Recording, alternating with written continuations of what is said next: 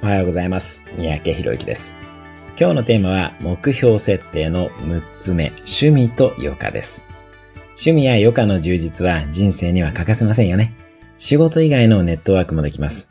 そして趣味や余暇に没頭することにより、人は自分の興味の対象に集中するという心理的なゾーン状態を経験することができます。このゾーン状態を経験することで、実は仕事や他の分野にも集中力や没頭するという力が応用できるようになります。興味の対象にひたすら集中するというのは大人になってから忘れがちです。ぜひ何かに没頭するという時間を大切にしてみてください。また、趣味以外に余暇としては、私自身は行ったことがない国に毎年行くなども大切にしています。今日のおすすめアクションは、やりたい趣味、行きたい国を書き出してみましょう。